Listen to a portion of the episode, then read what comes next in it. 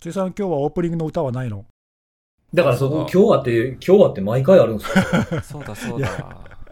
前マ回ジこっれすか聞いた人はさ、はいあの今ちょっと多分プッと笑ってると思うけどさ、はいはいはい。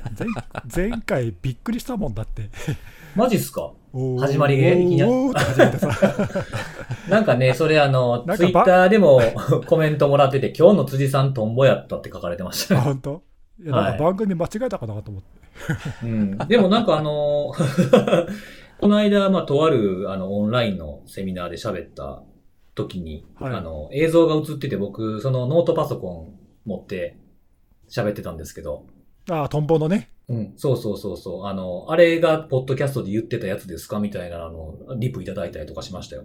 リスナーの方から。はい、本当に本当です。そんなとこ見てるんすだごいっすげえ。ええありがたいすねですすごいね。ですね、そあれりちがょったいねと。うん。ありがたいことですよ、本当に。例のあれですかみたいな。なんかちょっとこのポッドキャストもじわじわと人気がはい。マ出てきてるんじゃないですかもしかして。 ジっすか。そろそろ街中で声かけられます かねそれはないな。ないですか。それはね、声しか聞いてないのに分かんないじゃん。そう確かにそうですね。いや、でもほら。ら、あのーポッドキャストからね、ツイッターアカウントを見たりとかして、あーそっからはい。あーそうやって広がるといいね。そうそうそう。ね、看護さんはあれですけど、僕と根岸さんはね、ツイッターアイコン顔を出ししてますあーし。まあそうね。そうですね。。うん、だから、まあ、最悪、やっぱりね、あの、最悪っていうか、その、コロナが明けたりとかしても、僕らはマスクして歩いた方がいいかもしれないですよね 芸能ど人んかだよけ。 うんっていうね。なるほど。はい。これまあさ頑張、ってますよね。あのそうそう、頑張って、俺ら4月から毎週、ね、あのリモートになって更新してるから、結構ね、回を重ねて、今回何回目か知ってる、え今回のどういうことですか今回のポッドキャストが何回目あれこのか。前40、40回とかやってましたよね。違いましたっけ今回ね、44回目なんだよ。え、あ、もうそんな。 ?44 ですよね。あ、はい。トートータル、トータルでってそこうそう、とですね。 2017年に始めてからね、あの、40まあこれ収録で失敗してなければ44回目 です。うん。また怖いこと言わんといてくださいよ。僕、いつもの環境ですよ。 40大丈夫ですよ、多分。 44って何かわかるうん。え ?44 って何かわかる、うん、?44 回目って、うん、なんか、なんか、結構記念すべき漢字って意味なんですよ。44。そうなんですよち実ょっとはこえ、ちょっと、ま、ちょっと答え言わんといてくださいよ。何いなや、んで絶すか対わかんないと思うよ。えー、ちょっとなんか、いきなり答えの周りやから、ちょっとヒントください。ヒン。ト。ヒント、ヒントね、 ヒント。うん。 44回目、一つの記録です。ん44回目が。が何 ?44 回目が何一つの記録を更新しました。記録記録、え全然浮かばない。まあ、あの全然引っ張ってもね、ピンとこない分かんないと思うから言っちゃってもいい、うんわかんないっす。ー、あ、どうぞどうぞ。これね、あの、このポッドキャストの前に動画でやってたじゃん。ああ、動画の、動画のセキュリティあれ。あれはいははいいい。惜しまれつつ、1年ちょっとで終わってしまいましたけども、あれが実は43回やってるんですね。マジでそう。そんなやってたんですあねれ、そんなやってたあれね、あのいや、実はね、動画はもっと撮ってて、ほら、うんあの自己紹介とかさ、あと雑談編とか、あはいなんかいろいろやってるから、はい。動画自体、YouTube に上がってる動画自体は60本ぐらい多分あるんだけど、ええあの、アットマーク IT で連載してた本編は、43回目が最後だったんだよ。そうなんやう。ん、とうとう追い抜いたってことですかそうそう、自らの記録を更新して、また新たな1ページですよ。そうなんや。僕がそれを把握してないってのはどういうことなんだ そうこいや俺たまたまこれ気づいたのはねなんかねあの、れ前の YouTube のやつどんなだったかなと思ってふっとこの間見たのうよ、んうんうんうんそしたらね意外と今でもあの視聴者数でじわじわ伸びてて、うん。マジっすかうんええ一番視聴者数が多いの何か知ってる ネギスさんの自 己紹介。そんなわけないだろなんかアノニマスかなんかじゃないんでしたっけ違いましたっけ違う違うとパあるんでしスたっけワード違うちょっと惜しいけど違うテック系ですよテック系え、テック系テック系なんか一番多いやつなんか結構突出してるやつあった記憶がなんかうっすらあるな。そうななんだよ一個だけねあの当時も視聴者数多かったんだけど今見てもねそれだけが突出して多いんだよああ、そうなんですね。何かというとですねなんやろはい。トアですねトアあトアを解説した回数だけ、あれだけ、まあ、多いって言ってもね、5000ビューぐらい、なんかまあ少ないんだけど、あれだけ突出し、他のやつはね、1000ぐらいとかのやつもあるのに、あ、うん、うん。そうそう、多くて、あら、それ多分久々にさ、なんか懐かしく見てて、はい。何回やったんだっけなと思ったら、43回だったんで、あっと思って、めちゃめちゃいいタイミングで発見しましたね。でしょ持ってるよね、なんかねう。持ってるわ。うん相変わらず持ってるもわう。雑談編とかなんかもう300回とか400回ぐらいしか見られてないやつとか平気であるうるさいわ。 やってる方は毎回毎回真面目にやってんだわ。そうそうそうそう、もう、視聴者、視聴者数が1だろうがね、1 5000だろうが関係ないですからね。本当だよね。いや、でもだってどれがね、どの人にどれぐらい届くか、やってる側は全然わかんないからね、毎回全力だよね。うん。まあまあ、そん確な感かにじで、そうはでいすねはい、あのえこーのポッドキャストも回を重ねて44回で、おーまだまだね、そう続けていかないと。あのこれ、うんあれだよね、最初の辻さんが始めた時からすると、今もう10年目だもんね。え、そんな経ちますだって最初2011年ぐらいでしそうなんでょ、すね確か。そんななんのか。なもう10年目なんだよ、10年目突入だよ、すごいよ。まあ、間空いたりとかしているとは思うんですけど。多少ね、多少。うんまあでもほら、その分ね、今、毎週やってるからさ、確かにそうですね。そのペースを取り戻してるというか。そうそう。でもこの感じだとなんかちょっと面白くなってきましたよ、僕なんか。なんかね、あの、うん。やる前はね、ちょっとなんか毎週週末にやるのしんどいなと正直思ってたんだけど、はいはやってみるとね、ペースつかめてきて、い。うん。そんなむずそんなに大変でもないね。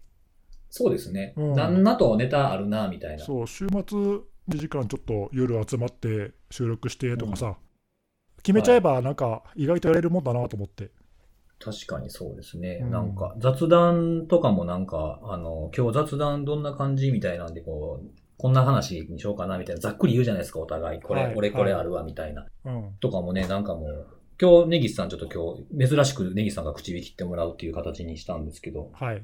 なんか、あの、スマホを横に置いてパソコンの前に今作業、作業とか喋ってるんですけど、スマホにやっぱり残してるんですよね、僕ね。雑談ネタこれいこうかみたいな。いあ、メモってんのや、メモってないんですけど、そのブラウザーでこのページみたいなので開いて残してあるんであすよあ、、タそブういうで。ことか。なるほど。このね、これを話そうみたいな。そうそう。しかもね、それ今こう、ツルツルツルってこう、あの、タブが並んでるのを見てたらね、2週間以上前に開いて、使ってないネタが出てきた。 お蔵入り だ。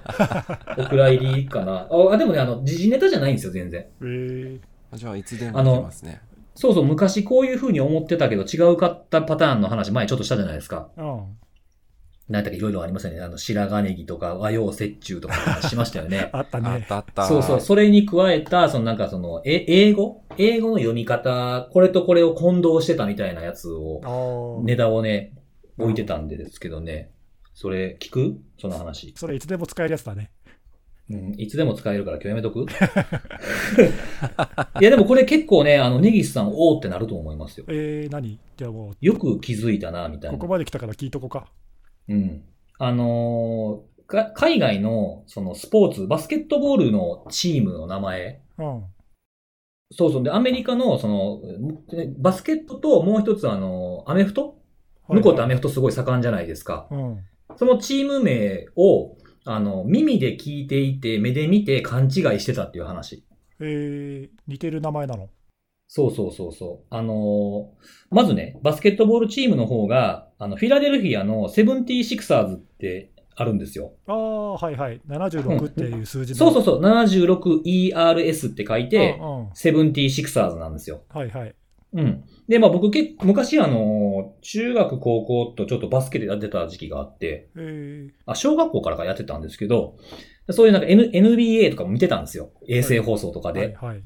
そうそうそう。で、それである日、あの、知ったやつがあって、あの、フットボールチームの方が、サンフランシスコ 49ers っていう、うん。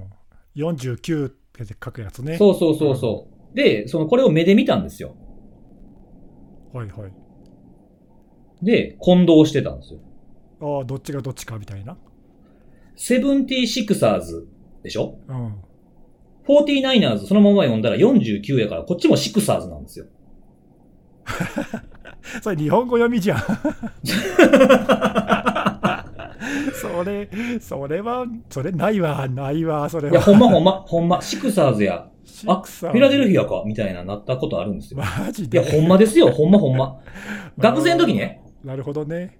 うん。そうかそうか。なんか、スポーツ用品店の、なんか海外のユニフォームとか扱ってるようなでかいとこにいた時にこれを初めて見て、あー確かに日本語読みしたらシクサーズだね。そうなんですよ。セブンティーシどこクサ行っーたズのやん。セブンティーは。それどっか行っちゃったんですよ。シクサーズ。あ、そうか。どっかシ行クっサーてんズじゃか、みんたいな。アメリカってことを忘れて、シクサーズ、日本語読みして、混同したっていう話。 えー俺もでもあのバスケの方は見てなかったけどさ、アメフトのはい。あの 49ers の方はうん。昔あの夜とか NFL の番組とかよく見てたな、 N、NFL、はい。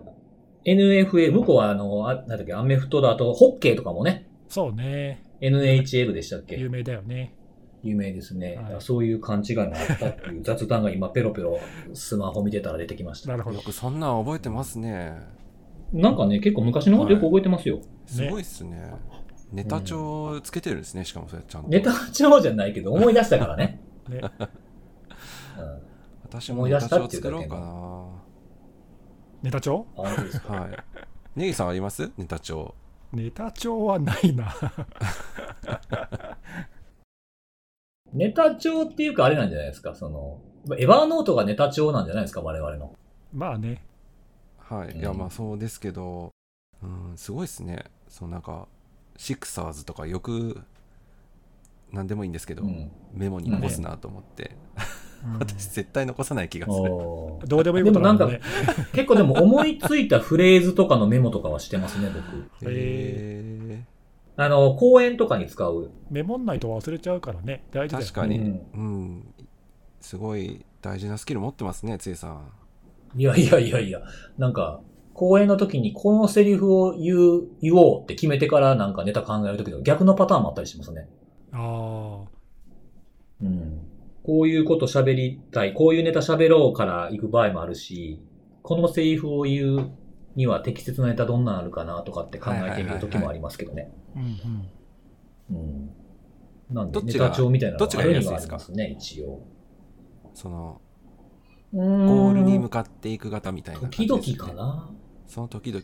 あ、そうまなあんですもね基本的になんかこう、順番に考えるわけじゃなくて、この話っていうのをなんか聞いたときに、あこれってこういうことでしょっていうことを伝えたいなって思って、そこに向かって、それのデータ集めをしたりするのはありますけどね。だから、まあ基本的にはゴール決めて作る感じがないですもん、まあ、その資方料がは。伝えやすいですよね。実際伝えたいことがあるわけですからね。そうですね。うんなんか、うん。こういうことが起きてることを知ってほしいっていうだけの、その、資料っていうのは作らないですかね、僕は。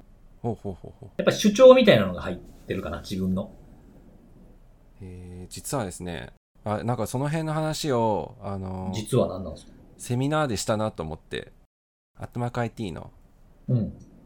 えー25日にセミナーあったんですけど、ライブセミナーってやつで、 6月の25日。はい、はい、先週、はい先週いろいろ、いろいろっていうか、まあ、セミナーいくつかあったじゃないですか。で、その中でアあトりマまーしクた IT のやつもあったんですけど、これ、アーカイブでまだ見れる、これまだ申し込んでない人見れるのかちょっと私知らないんですけど、アーカイブでも見れるらしくて、私、他の方のセッションとかも見させてもらったんですけど、まあ、私、あの、ネギさんと一緒に、今回、えーセッションさせていただいて、その中でいろいろ伝、伝、伝える伝わるか。伝わるためにはどうしたらいいかみたいな、結構真面目な話を。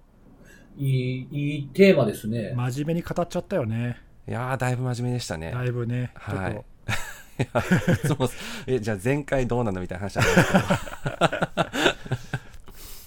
だいぶ真面目でしたねもうツイッターでも真面目だったっていうコメントありましたからとおーいいじゃないですかそれ、あれちゃいます僕がおらんから真面目なのかないやそうかもそんなことないですよ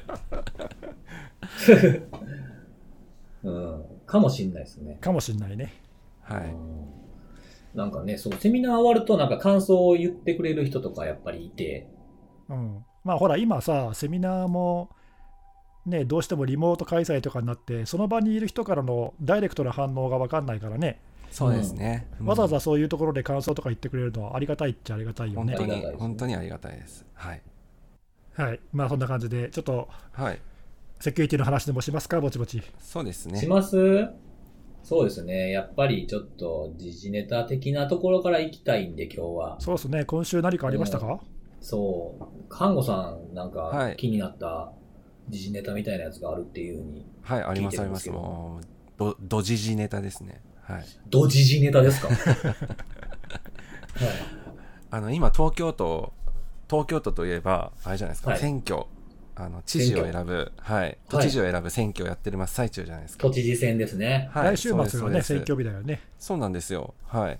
で、その中で、あの、都知事選の、何サイトって言うんだろう、これ。えっ、と、ちょっと、なん、ななんんだてろう言うんねだろう。これ選挙候補かな選挙候補、広報サ イトって言っていいんです、いう位置かなづけなんですかね。うんあの東京都の公式うん。公式の広報サイトだよね、多分ね。ですよね、ううんんそのサイトが立ち上がってたのって多分お二人はご存知だと思うんですけどなんかあのいいくつかあの話題になってたことがあってで私もこれいつだったかなえっ、とちょっと気になってつぶやいてたりもしてたんですよ何が気になってたかっていうとあの都知事選のその広報のサイト、えっ、と、ドメイン名がですね、えっ、と、なんだったかな、長いんですけど、えー、2020都知事選ドット東京っていう、なんかもうそれ聞いた時点で結構いろいろ気になるところあるんですけど、まずは、まずは、あの、そのドメインが、これ1週間前ぐらいだったかな。えっ、と、その時は、あの、http でしか繋がらなかったんですよ。そのサイトが表示されるのっていうのが。今時フィッシングサイトでもね、はい。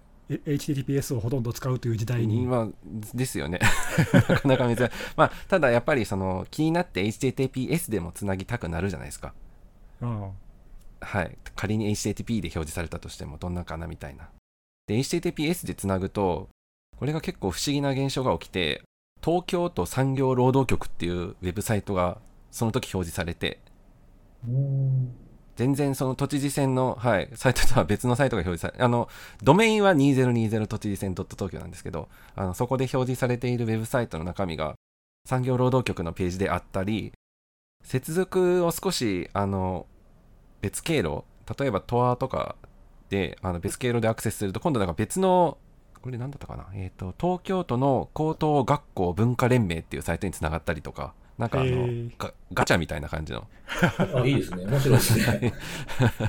ドメインは一緒なんですけどね、ガチャっぽい感じになってて、え、なんでと思って、で、IP が返ってくるのが、あの、どうも、なんか3つ IP アドレスが返ってくるようになっていて、で、それぞれその IP アドレスに対して H- HTTPS でつなぐと、その、労働局であったりとか、文化連盟のサイトであったりとかっていうのが表示されるような、なんかそういう、当時そういう作りになってて、おーそれは何 ?DNS でラウンドロビンされてたわけどれが返ってくるか分かんないってことはい、わかんないですあね。ーそうなんだ はい。はい。だからなかなか、なんでこんな、あの、どういう、どういう作りをしたらこういう、ますずす作ごいりねなのかなと思って。よっぽどなんか慌てて立ち上げたんかね。あ、で、それなんですよ。あの、実は、あの、日経グロステックが取材を東京都にしておられて、まあ、そもそも、そのさっき言った HTTPS に対応してないサイトにした理由なんですかっていうのを聞かれていたんですけど、まあ、1ヶ月程度で閉じるサイトだし、もうとりあえず早く立ち上げなきゃいけないっていう、なんかそれだけの理由で、こういう作りだったと。おー納期の問題。はい。まだやっぱりそういう感じなんだなというふうに。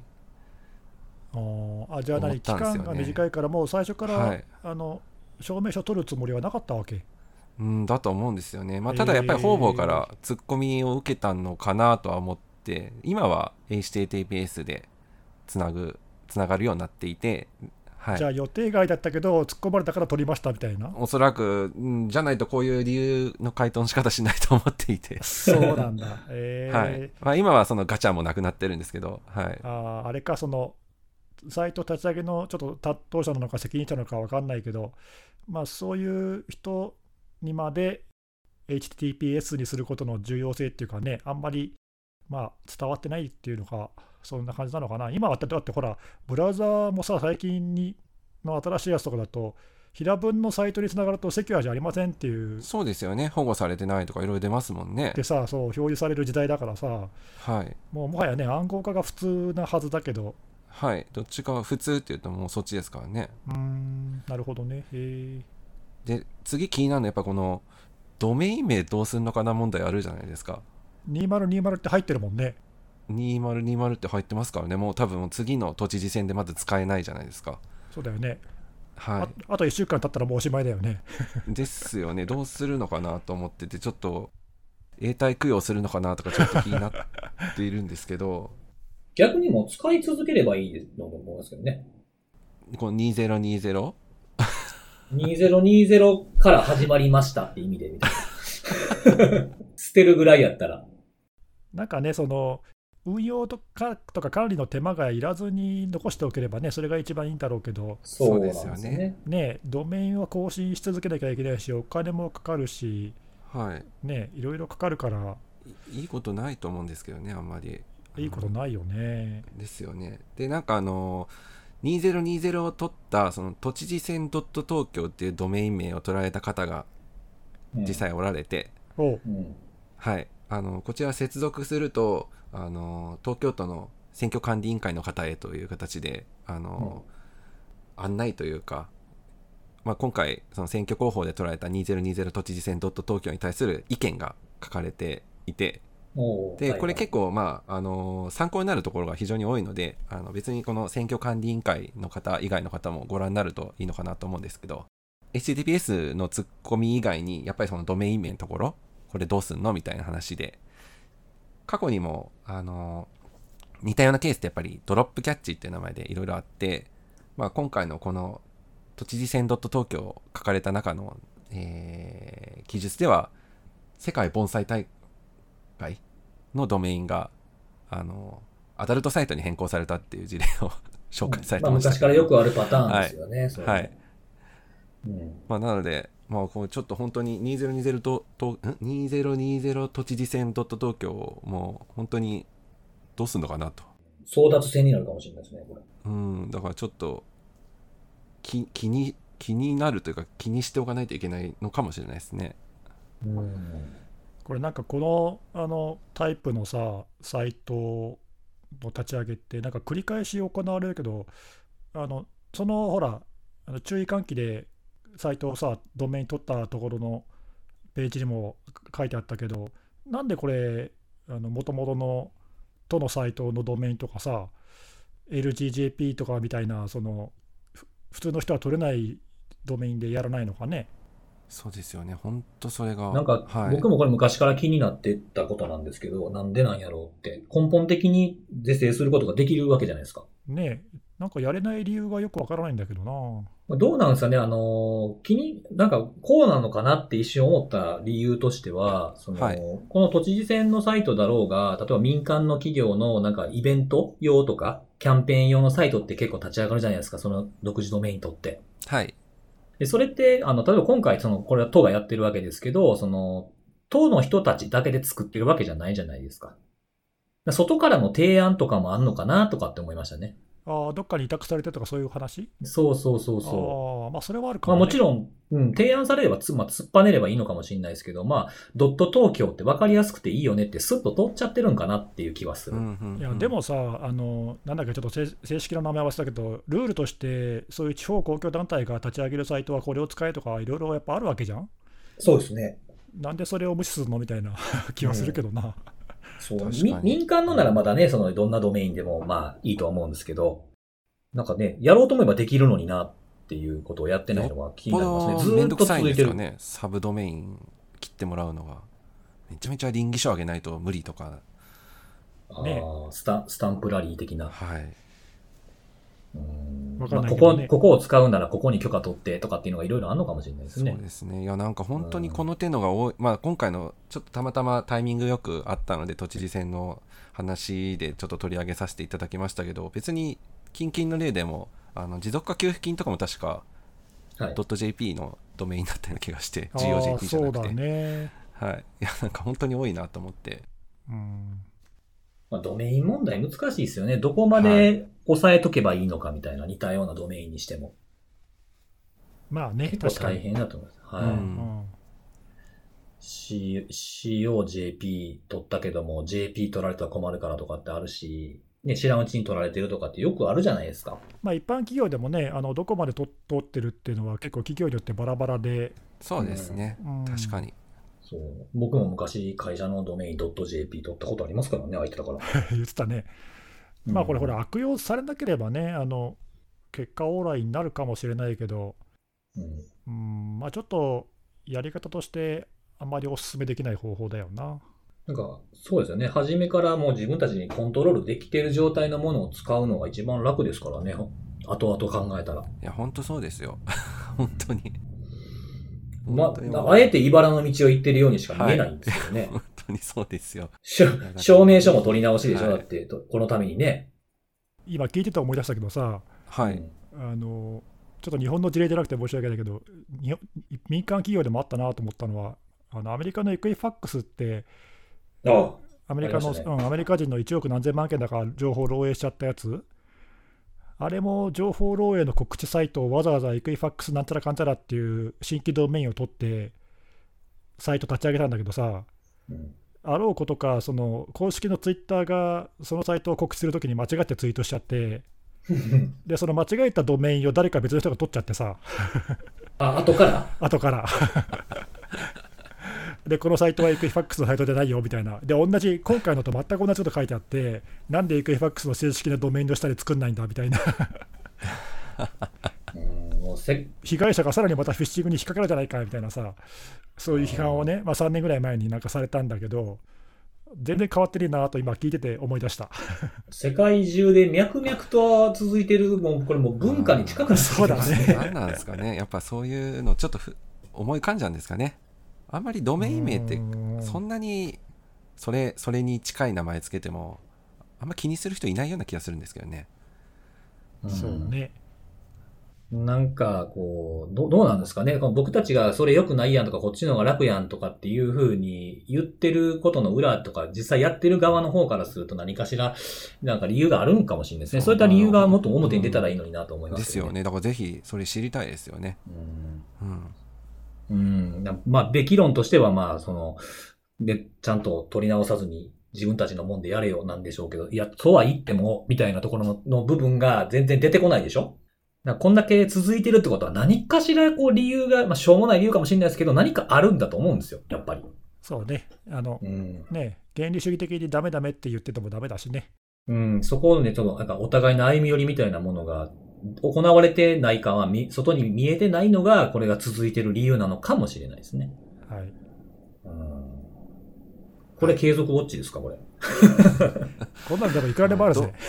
はいうんなんかどっかに聞きに行ってみても面白いかもしれないですね。そうですね。これなんで、あえてこちらの道を選んだんですか的な。そう、ドメイン取るまでの経緯とかちょっと、本当に教えてもらえないですかみたいな。叩くとかって意味じゃなくてね。いや、なんか是正できるね、なんか点があれば、いい方向になれば全然いい、それは素晴らしいことですからね。うん。ぜひぜひ、それちょっと聞いてみたいな。機会があればちょっとはい本当マジで聞きたいですね。はい。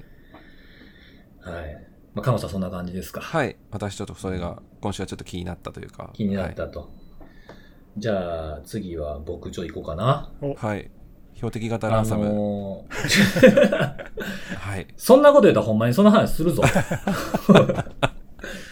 日々日々あるぞ。しないですよ。だからもう最近は標定型攻撃の、ら標定型ランサムの話しない縛りでちょっとネタを探してるとか、 謎のそうい縛りを作ってるんでうすね視点で見てる、見てるんですけど。はいはいあのー今回ちょっとね、その、まあ、過去に何回も多分根岸さんの話が終わった後に、あ、テック系でみたいなことを言ってきてたと思うんです、僕は。うんうん。うん。なんで、ちょっと羨ましかったんですよ。おーえでもテック系じゃなくてほら、なんか社会派とかさ、よくわかんないこと言ってたじゃん。 ああ、社会派を言ってましたね。あの、いや、でも主にテック系がちょっとなんかやっぱこう僕から見てこう、テック系を喋る根岸さんの感じがシュッとして、なんかこうスマートな感じがちょっとね、羨ましかったんで。ということは今回はテック系ですかそう、今回はね、テック系縛りでっていうことで何かしらないかというので、あのネタを選んでみました。いくつかあったんですけど。おうで、今回ね、その僕が気になったのは、あの、iPhone の iOS が14ということで、あの、いろんな、まあ、機能が追加されたっていうことから、端を発した件があったんですよ。おうあちょっと待って、14ってことでって言ったけど、14まだ出てないからね。ああ、そうですね。あそうそうそう。 WWDC であの公開されて、今、ベータ版が出て、そうです、ベータ版正式にで。出るのは秋だからね。はい。正式に出るのはそうですね。で、それを、まあ、入れた人が、あの、ツイートをされたんですよね。あることで。おうで、その、これ名前なんて読むのこれこれジェレ、ジェレミー・バージって読むん かなまあそういう人がいるんですけど、うんあのーその人がツイートされてたのが話題になってたというやつなんえです、それなね。りわざわざ名前言ったら有名な人なのなんかね、あの、認証済みマークついてましたよ。えあー、そうなんですね。へえ何系えー何系ジュジャーナリスト系とかそういうことテック系の自己人紹介、自己紹介、テック系 の人。あのー、まあいい自や己。紹介に、あ、いいです か。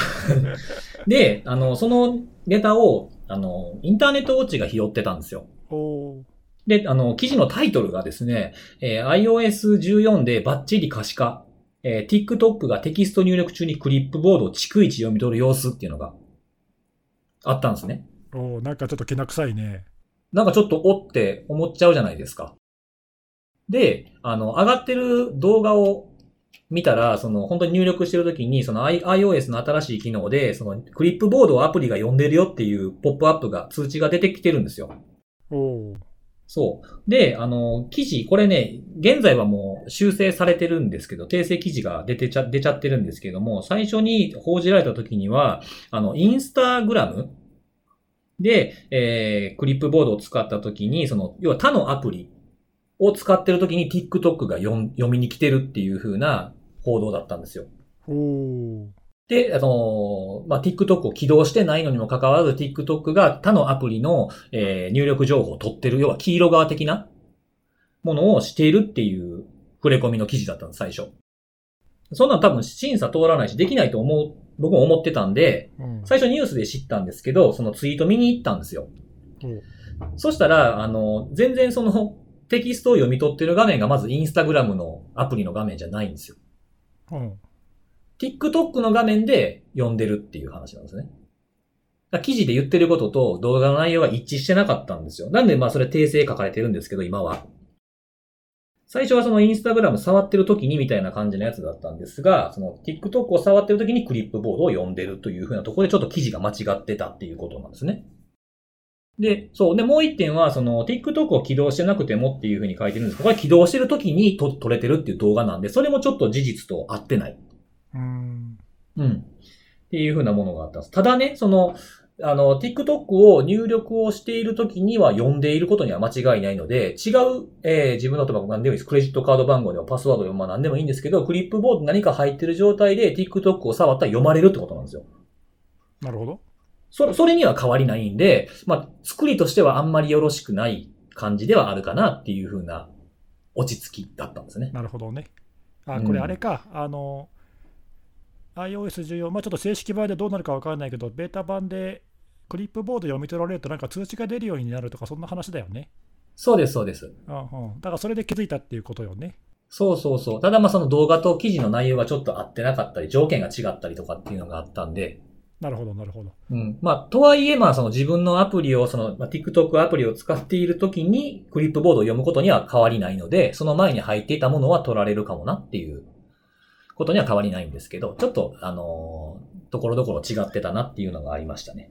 なるほど。まあ、記事の内容は訂正されたかもしれないけど、その、何、クリップボードの内容が読み取られると、まあ、通知されるっていう iOS の機能が、まあ、新しく、多分これあれだよね、プライバシーとかを考えて追加されたんだろうけど、うん。まあ、そういう場合によったら、TikTok に限らず、他のアプリとかでもそういう挙動をするものがあり得るってことだよもんね。あ全然ありえますねう。ん今はその、ベータ版使ってない人にはわからないですけど、これからね、正式版出たらね。うんそうです、そうです。なんで、まあ今見つかってないだけで、別に TikTok だけが悪いとかそういう話ではなくて、他にもこういうものがあるかもしれないんで、これから多分、あの、分かってくるのかもしれないし、これが出るまでにその機能が是正されるかもしれないですけど、アプリの中で。なるほど、まあ、そういうのもちょっうとん注意するっていう意味では、まあ、あのそういうね、ことを知られる意味ではいい機会だったかもしれないけど、そう、そうなんですよ。という、その、まあ内容自体の話もそうなんですけど、その記事ってやっぱり訂正されるから、あの、話をする前とかにやっぱり記事読み直さないといけないなっていうふうに思いましたね。うん、これ記事タイトルは、まあ間違っ、記事タイトルだけは間違ってないんで変わってないですけど、ここだけ見て、一回読んだら、多分そのまま覚えちゃってるじゃないですか。あとね、訂正された記事ってだ、まあ、大体読まないからね、みんなね。うん。そもそも訂正されたことを知る術があんまりないでしょ。ねうん。なので、これ記事だけを読んで、あ、やばいやん。っていうふうに思い続けてる人も、もしかしたらこれ聞いてる人の中とかにもいんのかなとかって思って、ちょっと今回取り上げようかなと。なるほど。まあ、もともとさ、TikTok ってそれでなくてもいろいろほら、あの、どこだっけ、米去年だったっけ、米国はなんかね、政府系の人たちは TikTok は入れちゃいかんとかさ、うんうんうんいろいろ言われてて、ありましなたねんか、うん、あの、なんだかんだいろいろ今、米国では目の敵にされてるからさ、はい。まあ、そういうあの背景もあっての上でなんじゃないのかな。やっぱり TikTok ほら悪いことしてるみたいなさ、なんかそういうこと言いやすいあー。まあ雰囲気ってあるよね。いじりやすい状況かもしれないですそね。うそう、そういうところになんか出ちゃったから、それに乗っかっちゃったみたいなところはあるかもね。そうそうそうそうそう。そういうのでまあも、なんかあら、え僕らも注意しないとね。えうん。で、改めてね、その、情報の受け取り方とか、情報の更新されるというこ可能性とかっていうのを改めて考えなあかんなと思ったやつなんですよ。ね、これに限らず結構間違えて、処方は間違えてるとかって、まあありえるしね。うん、そうなんですよね。えどうですかだいぶ、テック系じゃないですか。ー、うん、なんか、らしくない感じ。まあ、どっちかって言ったら、ティッ ク系、ティック系ですけどね。特何もや系るでことすね。何うまいこと言ってんだよ。 ティック系。3回言うたった。言いたいだけのやつだ、それ。まあ、これ、これをオチにしようっていうのを記事を読んだ時にはもう決めてましたけど、あれでしょ、それもういつ言いよう、いつ言いようって感じだったでしょ。そう。大体、大体分かってきたよ、それ。分かってるんやろな。それがさっっき言ったあの伝えたいことというネタはをい目指していくみたいなやつだったってことですね。そう。あの、落としどころが決まった上で、そこに向かって喋っていくという。迷子にならないですからね。そうですね。確かにう。ん。まあ、その記事の内容とか、あの、ツッコミを入れてる、あの、ブログ書かれてる方とかもいるので、調べていただければ、さらに詳しく読めると思います。うん。はい。な僕かなかからはそんな感じですかおね。ーなかなか面白い内容でしたね。うん。うんうん。そう。ということで、今日はポンポンいきますね、なんか。はい、あそういえばさネギス、あの、はいはいはい。ごめんごめん、今の話、ちょっとだけコメ1個付け加えていいはい、どうぞ。あのほら、WWDC、先週だっけ、あれ、アップルのイベント、そうです、そうです。えっ、と、先週になるんですか今週じゃないですか今週か、うん今週の今火週か曜日か、火曜日ですね。そうだね、今週の火曜日だね。はい。うん、で、ね、今回初めて完全リモートで行われてたけど、はい。あれで iOS とかね、MacOS、ビッグサーとかさ、新しいやつが公開されてたけど、俺ちょっとその中であの一個だけ細かいけど、あのデベロッパー向けのビデオの説明の中でさ、おっと、たまたま見つけたんだけど、iOS の14、さっき説明した iOS14 で、あの DNS オーバー HTTPS と DNS オーバー TLS、なんか正式にサポートされるみたいね。あ、そうでしたうん、あの今までちょちょっと俺、全くノーマークだったけど、あのネイティブに OS がサポートするらしい。うー。うんん、なんで、秋になったら、今だ今さ、ほら、あの前に紹介したけど、クラウドフレアのアプリとか、まあ、あとなんか VPN のプロファイルを入れるとか、なんかちょっと特殊なことをしないと、今、DNS オーバー HTTPS とかって使えないんだけど、ああ。それがね、あの OS の標準機能で使えるようになります。デフォルトで使えるようになるんですね。そうです。ああ。まあ僕的には、あの、手洗いアプリが一番気になったんですけど。あー、ウォッチのやつね。うんそうそうそう。あれが一番の目玉かなっていう気はしましたね。あれさ、あのタイマーがなんか泡みたいになってね、ポツポツポツってなんか、そうそう、泡、泡でカウントダウンす、泡の消えてす、くるね泡で書かれた数字みたいな。うん、ああいう UI とかも細かいよね、なんか。うん。うん、そうですね。で、結構楽しみ。次の、あの、新しい Apple Watch で僕買い替えを考えてるんで。あそうなのあ。でもさ、WatchOS は新しくなるけど、あのハードの方が新しいのが出るかどうかはまだ分かんなくないまあ、9月まで一旦待とうとは思ってるんですよ。うんうんうん毎年1回ぐらい出てましたよね。今5ですよねで。すよね、うんシリーズ5ですよね。そっか。そうそう。で、僕3年ちょい前にあの買った、すぐ出た時に買ったのが、もう今使ってるんですけど、あの、2なんですよ、まだ。おおじゃあ、ぼちぼち買い替え時じゃない。ちょっとね、あの、WatchOS のアップデートもたついたりとかして、ちょっとやっぱ重さが出てきてるんで、あ買い替えを考えてたんでわ、かるぐらいなんですね、もそうそうそう、そろそろ買い替えかなと思いっていねね。。あ、手洗いと思い出したけど、もう一個ほら、あの、はい睡眠の機能もつくよ。あ、つきますね。うん。あの、今はアプリで僕、それ入れてやってるんですけど、デフォルトでできるようになるみたいですね。そうそう、標準の機能で睡眠機能がつくらしいから、でもなんかさ、す睡眠機能つくと、まあ、俺も実はあの前にあの別のスマートウォッチつけた時はそうしてたんだけど、基本的に一日中つけっぱなしになるよね。ああ、だから、あのーお風呂入るときに充電するっていう、僕、ルーチンでしあた。あ、なんかそうみたいね。なんかね、寝てる間もつけとけってなったらね、いつ充電するんだろうと思ったけど、そうそうそうそう。ね。なんで、まあ、お風呂入ってる間に充電しして、あ、でもこれ結構選ぶ基準の一つかもしれないですね。何を、ああ、ど、どの製品をとっていうことその、お風呂入ってる間に充電して大丈夫なぐらいの運用ができる時計。ああ、アップルウォッチってどうなのうん。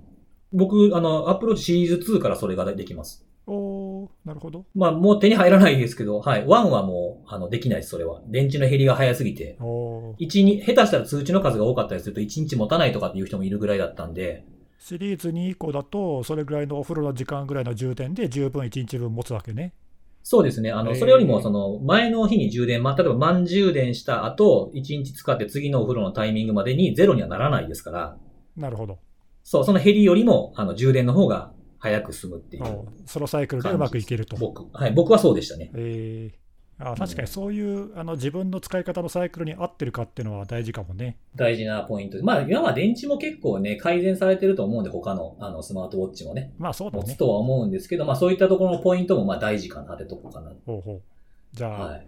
次出たら買い替えですか。やべえ、めっちゃテック系の話してる。テック系じゃん、これこそテック系。もう 手や掛っけとできた。やっとできたよ。い やちょっとちょっとちょっと待って、これ、セキュリティ系じゃなかったよ、今のは。あー今ちょっとセキュリティ、セキュリティック系、次行きましょうか。うん、はい。えっと、次はね、ネギスさんですよ。今日はなんどんな話が飛び出すんですかなんすか、今日は。ネギス今さん日のね、いネやタはと。特にね、今週あんまネタなかったんだよな。はい珍しいじゃないですか。うん、なんか今週平穏じゃなかったそうでもないか。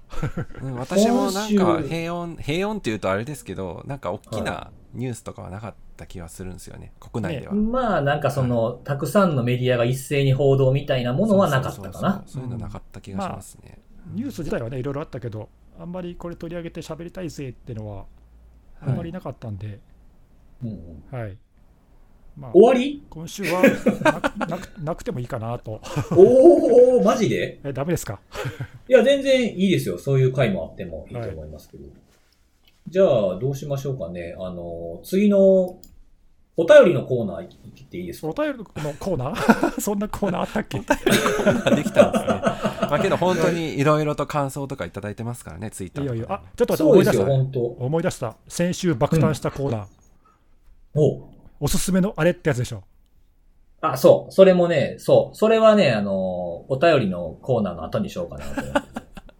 順番あるんですね。お便りのコーナーを、こう、ちょっとこう枕にしつつ、その、次のコーナーに行くっていう。おあれ、台本、そう、台本ではそうなってたように思った。 台本なんかどこにあるんですかどこにあるんですかあれ、さっき、A、AD の人から説明受けなかった受けてないですね。本当ですかネギさん入られますみたいな感じのやつで。 え、じゃあちょっとお便りコーナー行こうか。いいですかあの、結構なんかね、そう、あの、お便りのコーナーっていうよりも、その、こう最近というか、ここ数ヶ月、この自粛系のあの状態になってから、一週間に一回やってると、あの、ツイッターで、あの、ちょこちょこ、あの、ハッシュタグでつぶやいてる人が増えてて嬉しいなっていうふうに思ったんで、ちょっと紹介をする時間を設けたい なと思ったんおですーよ。いいね。うん。で、あの、いくつかあるんですけど、あの、その、き前回でしたっけあの、ネギスさんが紹介されたスマッシングセキュリティ。はいはい。なんありましたよね。何の話でそれ紹介したか、もう全然何でしたかね覚えてないけど、うん、なんか言うなんか多分あの、あ、多分あれですよ、あの、ポッドキャストでいろいろ俺聞いてるけど、あの、セキュリティ関係ないコーナーとかであるよ、みたいなところで、スマッシングセキュリティって聞いててさ、みたいに言ってましたね。そうだそうだ、そうそう、スマッシングセキュリティのね、ピックアップ・ザ・ウィークっていうコーナーがあって、その1週間、なんかね、三大体いつも3人出てるんだけど、2人のメインのパーソナリティの他にもう1人ゲストがいて、うん、はいはい。その3人があのセキュリティ以外でなんか今週気になったネタを紹介するみたいな、そういうコーナーがあるんだよ。うーん、あ、それでできたやつそうだ、ですそねの話したんだね。うん、思い出した思い出した。そうそう。それをね、なんかそのリスナーの方が、その聞い聞いてくれてて、スマッシングセキュリティを聞いてみたと。お嬉しいね、それ。そう。で、でもただね、英語が早すぎてわからんかったと。そうなんだよ。あの、うんだから多分その英語の話す感じのスピードもスマッシングな感じだったんだなっていうふうにう思まいいなうがまいらこ。と言うね。ええで、でもね、なんか楽しげな雰囲気が伝わってきたって書かれてるんで、この方。うそう、あのね、うんあの多分このセキュリティのあれの雰囲気に一番近いポッドキャストあ、だとそ思うう。ですか。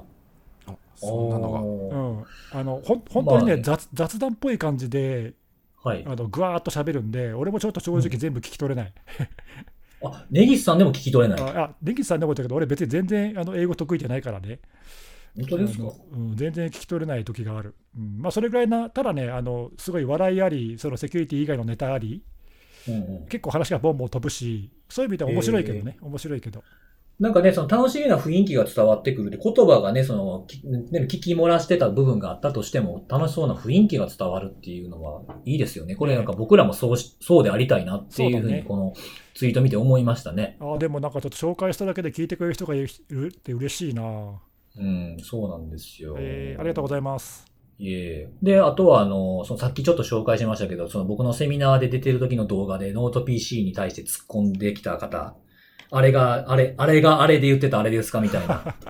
本当細かいとこ見てるね、そう、その方はね、あの、まあ、どういまあお便りというほどじゃないんですけど、まあ、ポッドキャスト毎回楽しみにしてるんで、皆さんによろしくお伝えくださいというふうに、メンションでいただきました。ありがとうございますうん。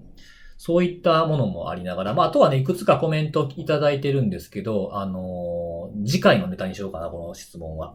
おうん、二つほどちょっと質問が来てるんですえよ。ーあ、本当ですうかん。、で、まあ、先に来た質問を今日ちょっと、あのーと、あの、採用したいなと思うんですけどはいも、はい、どんな質問ですか、えーそう、この話の流れからおすすめのあれに行くわけです。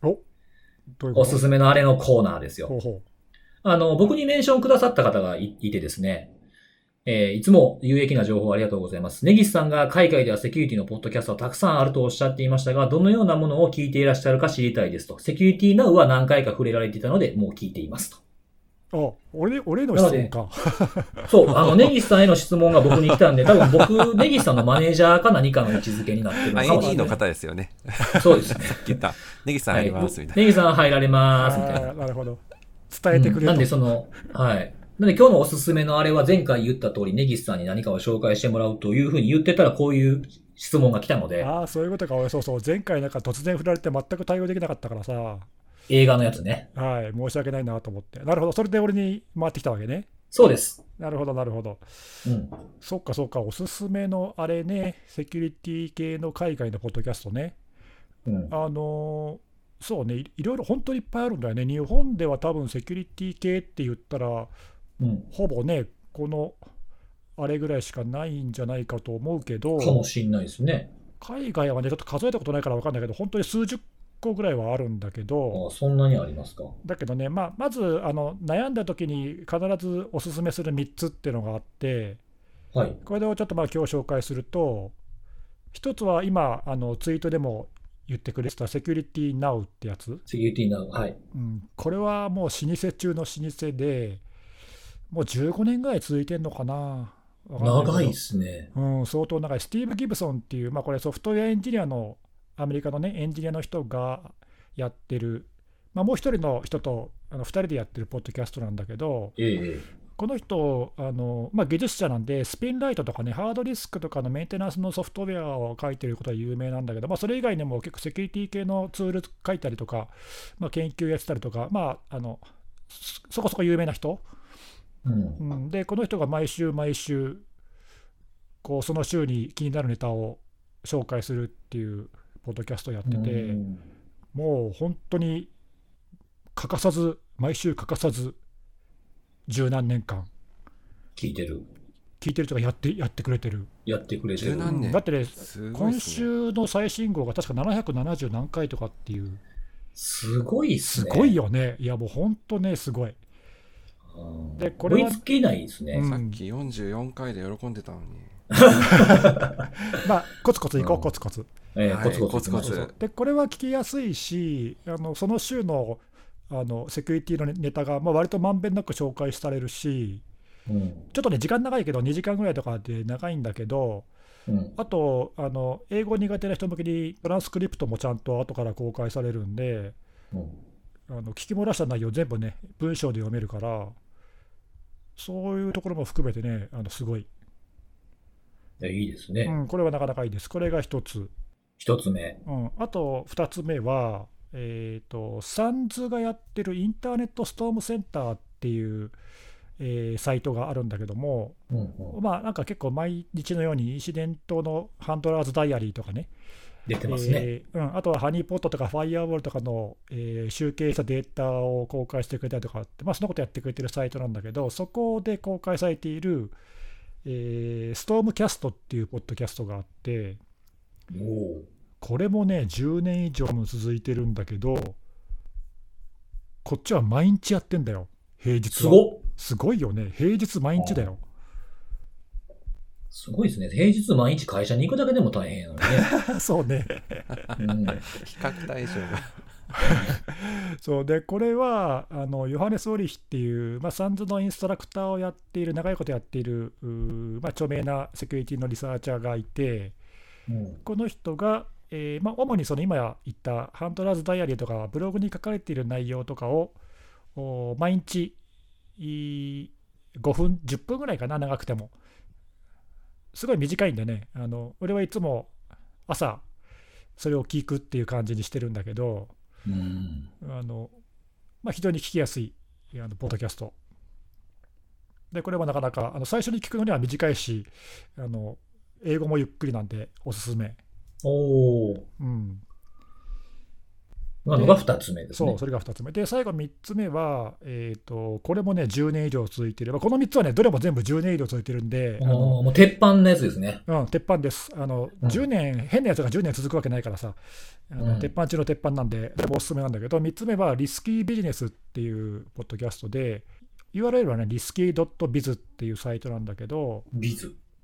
これは、多分ジャーナリストなのかな、あのパトリック・グレイっていうオーストラリアのジャーナリストの人がやってる、これもね、毎週やってんだよね、すごい、毎週1時間ぐらいのやつをやってて、ここのそれ、一人でやってるんですかえーとね、大体あの、まあ、メインのパーソナリティは1人なんだけども、大体いつもあのゲストがいるんで、えー、と2人とかでやってんだけど、ここが面い。白いのは、時々あの番外編とかで、えースポンサーの製品の紹介とかもやってたりとか、あと有名な人とか、その時の時事ネタで有名な人をインタビューに呼んで、えーおう喋ってもらったりとか、結構ね、内容があの濃くて面白い。何もない時には、まあ、その週の1週間のネタを喋るっていうところは、まあ、大体ね、他と同じような感じなんだけど、うん。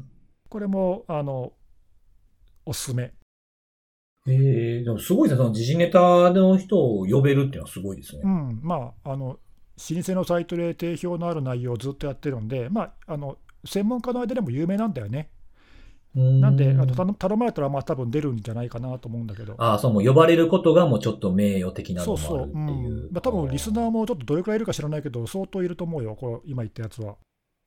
おーそうなの。まあ、そんだけ長いですしね。そうそうあの、とりあえず最初聞いてみようと思った人には、まあ、僕はいつもこの3つをおすすめしてます。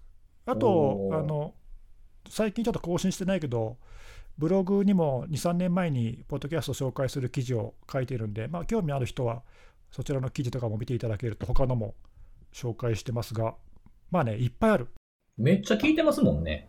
あでもねめっすちごゃいでけすめねっちゃうん聞いてると言っても、あの定常的に聞いてるのは10個ぐらいかな。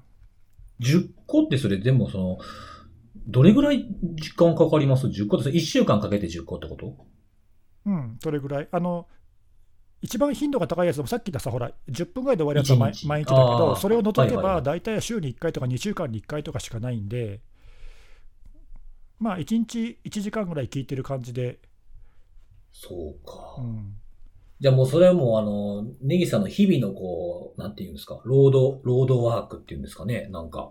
そうそう、今はね、あのちょっとリモートがメインだからさ、あれだけど、前までは、その前も言ったけど、行きと帰りのその通勤時間は、ポッドキャストの時間なんで、僕の場合は。ね、音楽じゃなくて、ポッドキャストを聞く時間なんですよね。そう、いうん必ず。なんで、あの今までだったら、僕、通勤時間、片道1時間ぐらいかかるんで、行きも帰りも合わせると、まあ、1日2時間必2ず、時間。ポッドキャストを聞く時間があるっていう、うんうんうんうん。じゃあまあ10、10時間か。うん一週今間いで今言ったようなのは、大体消化できちゃうんだよね。うん、あただねあの、一応、そんな聞いてすげえなって思われるっていけないんで言っとくけど、はい。僕、あの、さっきもちょっと辻さん言ってたけど、あの決して英語全然ペラペラでもないし、得意ってわけでもないないんだよね。なんで、流しで聞いてるとね、さっぱり分かんない時がある。おわからん、ああ、何言ってるかわからんうん、何言ってるるか分かんない時がある。あのあとほら、通勤とかだと時々意識がさ、ちょっと遠のいたりするじゃない。そうすると、あ意の識が遠のくえ、うん、なんかほら、ね、眠くなったりとかさ、ああ、はいはいはいはい。うんありますね。そうするとなんかね、いつの間にか終わってたりとかさ、番組が。ええなんで、必ずしも中身全部聞いてるわけじゃないけど、あのなんでそこまでやってるかっていうと、もともと俺、聞き始めたきっかけが、あの英語に対するコンプレックスで、え、そんなんあったんですかうん、10年以上前ね聞き始め、聞き始めたのは10年以上前なんだけど、やっうぱんとにかく英語に対する苦手意識からあの解放されたくて、おどうしていいか分かんなくてさ、とりあえずその興味がある内容だったら、多少は続くかなと思って聞き始めた。ええそれでもあれでしょその、いやある程度単語知ってるとかっていう、こう素素地はあるんでしょまあでも最初聞いたときさっぱり分かんなかったよ、何言ってるか。全く。全くってことはないけど、まあでも全然聞き取れなかったよ。あーなんとなくこんな単語出てきたな、ぐらいの感じだったってことですか、うん最初まはあ、。でもとりあえずそれでもあの聞き続けて、まあ、なんとなく、ね、ようやく分かるようになってきたけど、まあ、なんでそういうそういう感じなんであの、決して得意だからやってるわけじゃなくて、逆に不得意だからやってるっていうか、うん、なんかその、ちょっと質問していいですかなんですかその最初、まあコンプレックスがあって、ちょっとなんとかしなあかんということで聞き始めたと。うん、で、その後、まあどうしても、まあ分かれへんもん分かれへんままじゃないですか、基本ほっといたら。うん。で、その次のステップっていうのはどんなステップを踏んだんですかえ、次次特に要次はと今、今はなんとなくこう聞き流せるぐらいにはなったわけじゃないですか。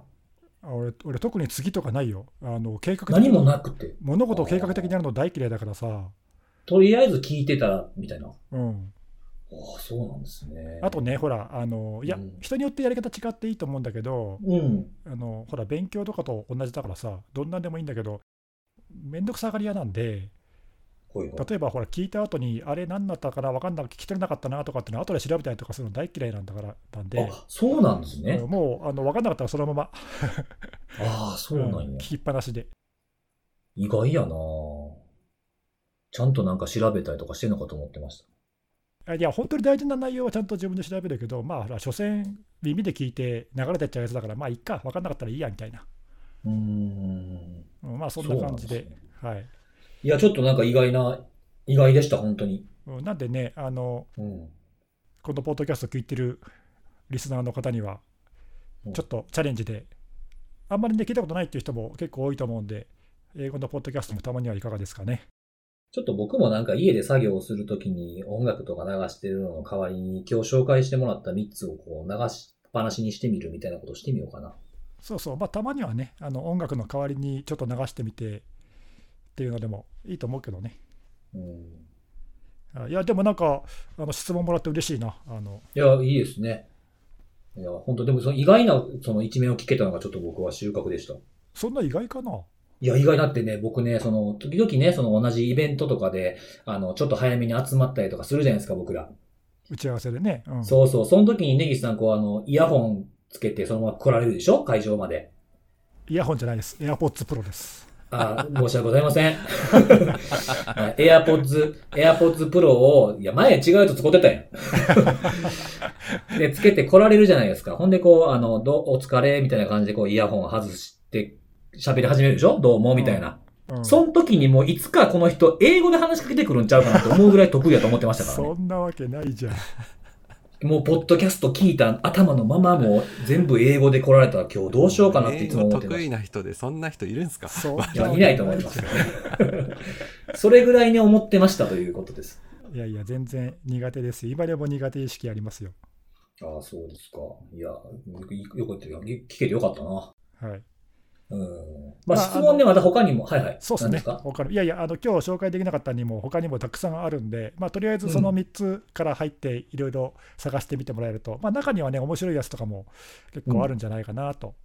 うんうんうんちょっとそうね、であすねの特定のテーマに偏ったやつとかね、例えばダークウェブ系の話ばっかりするしてるやつとかさ、うん。ああ、ちょっと尖った系のやつですうねん。あとね、オシント系の話とかね、プライバシー系ばっかりとかね、うんそんなあのものあるんですねうん偏ったやつがすっごいいっぱいあるんで、うん面白いよ。あと、大抵のセキュリティベンダーは大体、ポッドキャストやってるから、そういうベンダーから攻めるっていうのもあるしね。ああ、そうですね。そういうのも、こううんたまになんか選んで聞いてるやつありますね。うん、レコーデッドフューチャーとか、サイバーリーズンとか、シスコとか、なんか、あね、と、トラスティッドセックとか。あそうそう、トラステッドセックもあるし、なんかその辺の、あのよく聞いてる名前のベンダー、大体、ポッドキャストやってるよ。うん、そうなんですよね。まあ、ぜひお気に入りを見つけてほしいなと。そうですね。はい、うん。まあ、あの、いくつかまだあの質問があるんですけど、いいただいた意見あるんですけど、それちょっと時間もそろそろええ感じなんで、えー次回ちょっと、そうです結ね構。深掘りできるかもなみたいな話がちょっと来てるんで、ちょっと次回の楽しみにしとこうと。質問をきっかけに話ができるっていいね。いやー、めちゃめちゃありがたいですね、本当に。はなんで今やとほら、あの、そんなにたくさんメッセージが来るわけではないので、今やれば、いじ、いじってもらえるかもしれませんよ。今がチャンスです、取りね。上げられるチャンスですよ。 最悪面白かったらもう一緒に出ませんかみたいなこともあるかもしれない。はい。そんな感じで、はい、今日はそんなとこですかね。そうですね。はい。じゃあいい時間なんで、また来週もということで、はい、さよなら